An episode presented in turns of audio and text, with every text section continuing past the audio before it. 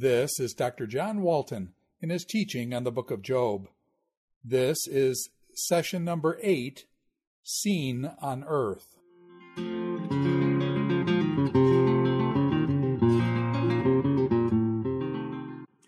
So now we're ready to get into the actual book of Job. We've talked all about it. We've talked about a lot of aspects of it. And now we're ready to talk about the content of the book itself. In this segment, we're going to be dealing just with the scene on earth, the first five verses of the book. And so we're introduced to Job as someone from the land of Uz. That means that he's a foreigner and he's from some obscure, mysterious place, barely on the perimeter of the known world for an ancient Israelite audience. So he's from this mysterious desert region, a region of the Syrian desert, perhaps associated with Edom. Uh, it's an area known for its wisdom. His friends are also from that region. So, for instance, we have a Temanite, so from Teman. So it's that region that's to the south and east of the land of Israel. Genesis 36 connects Uz with Esau, and again, that places things in that region.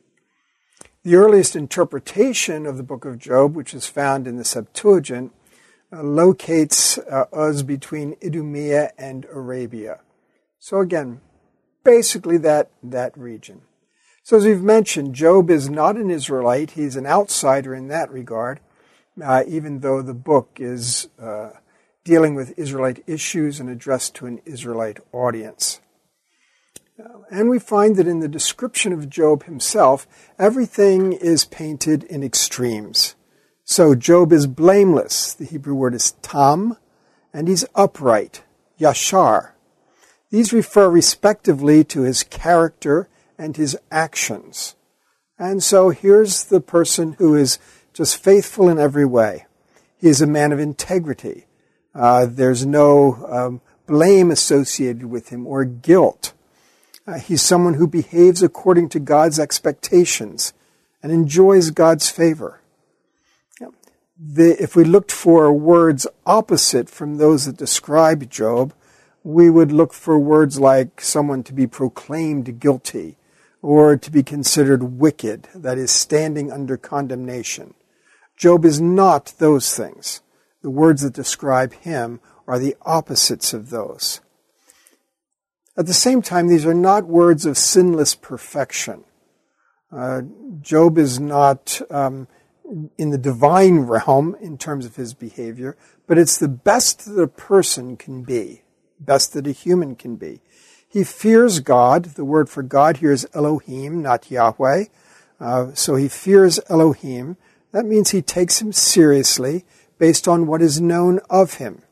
We have other people kind of outside Israel described that way. For instance, the sailors in, in the book of Jonah um, are described as fearing God.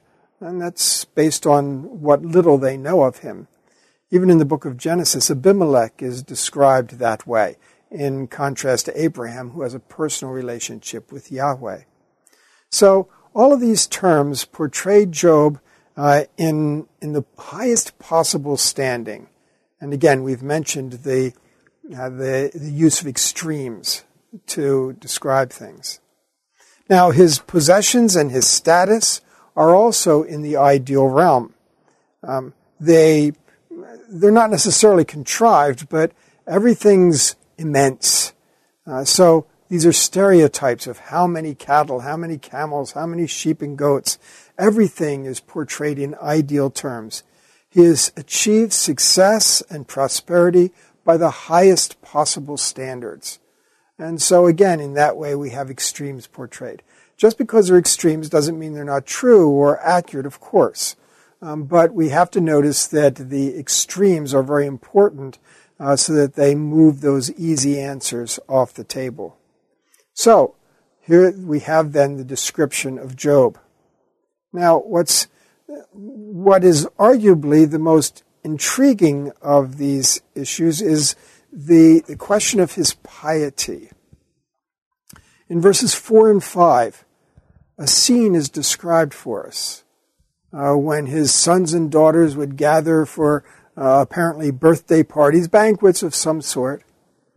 And um, Job would have this ritual that he performed afterwards. Uh, it's a setting that addresses that there was just the, the outside possibility that some offense had been committed. If we read the verses, it says, His sons used to hold feasts in their homes on their birthdays, and they would invite their three sisters to eat and drink with them. When a period of feasting had run its course, Job would make arrangements for them to be purified. Early in the morning, he would sacrifice a burnt offering for each of them, thinking, Perhaps my children have sinned and cursed God in their hearts. This was Job's regular custom.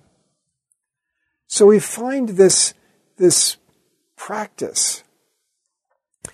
Uh, it's also in the banquet setting that they eventually meet their demise. In chapter 1, verses 18 and 19, they actually are banqueting when the house collapses on them and they, the fire and they, they, uh, they lose their lives.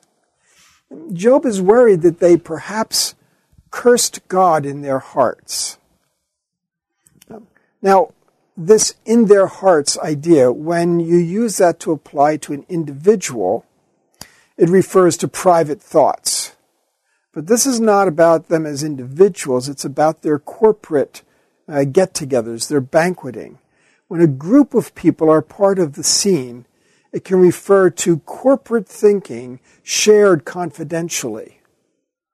Uh, and we find places in Deuteronomy, like Deuteronomy 8.17, 18.21, and likewise Psalm 78, 18, where this idea of in their hearts is a corporate conversation taking place.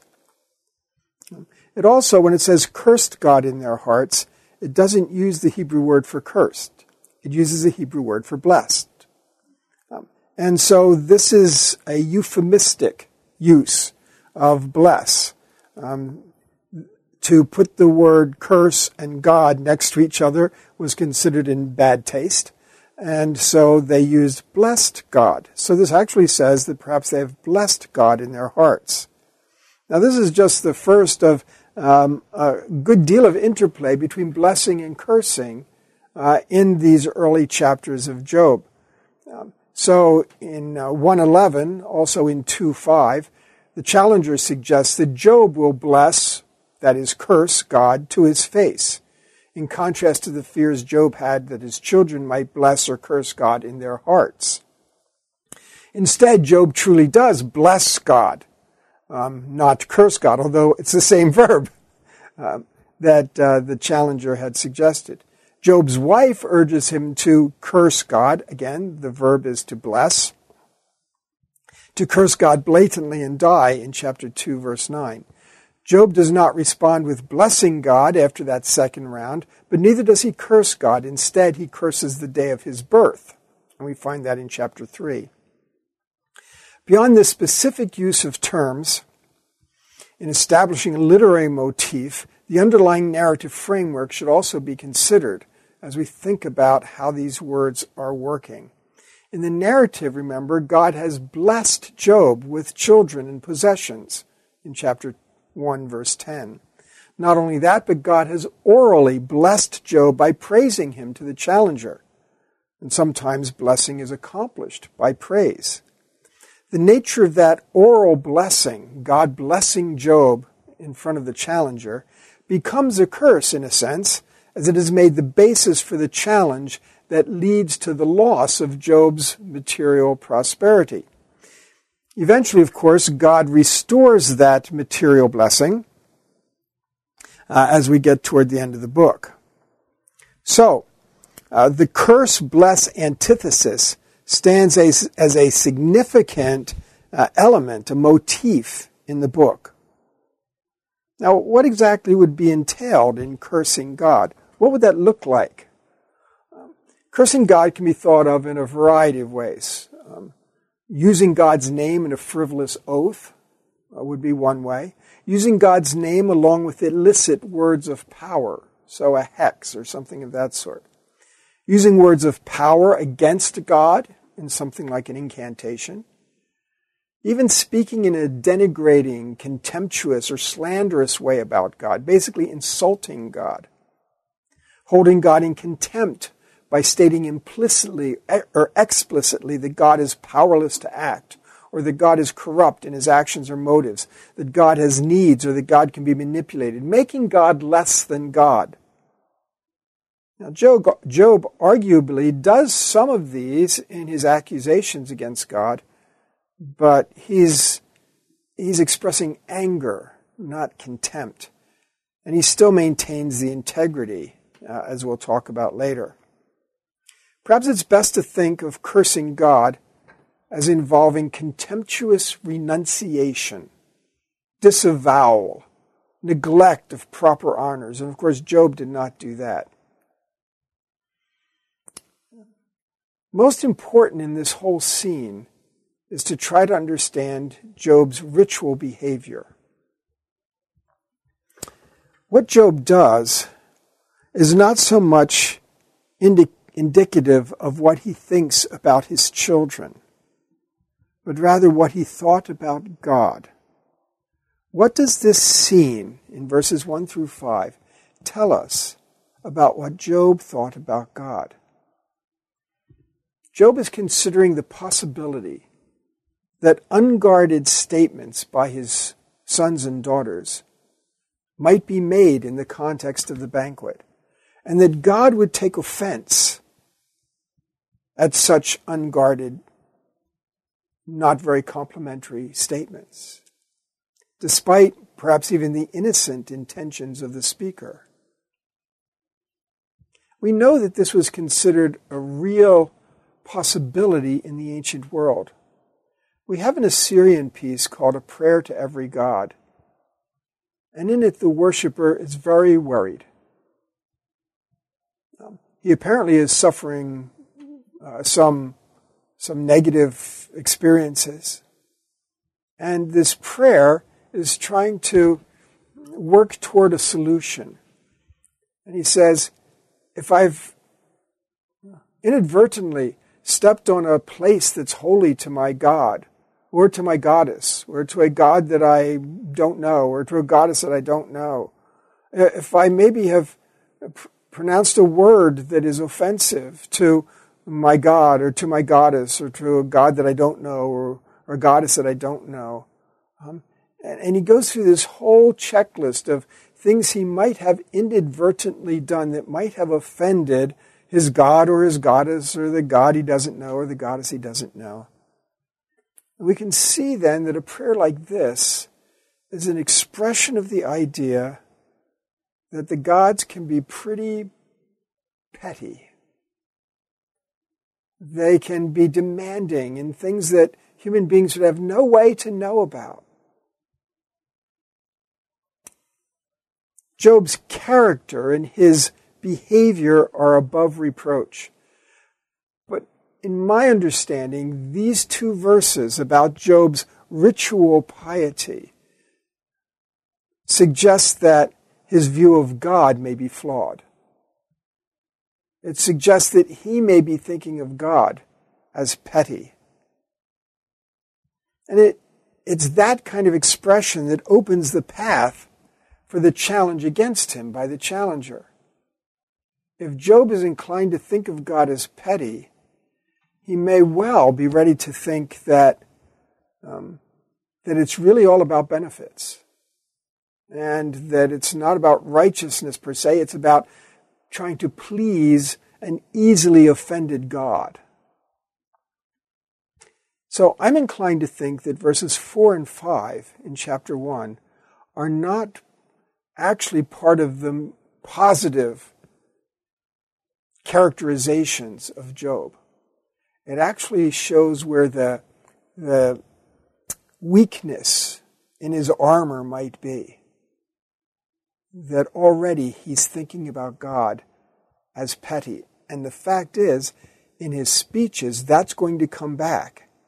And he's going to express those things more straightforwardly.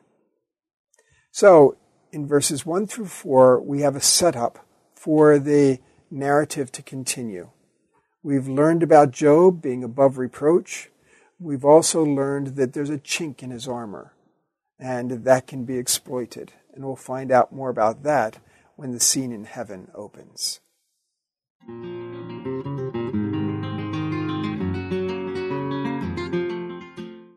This is Dr. John Walton in his teaching on the book of Job. This is session number eight Scene on Earth.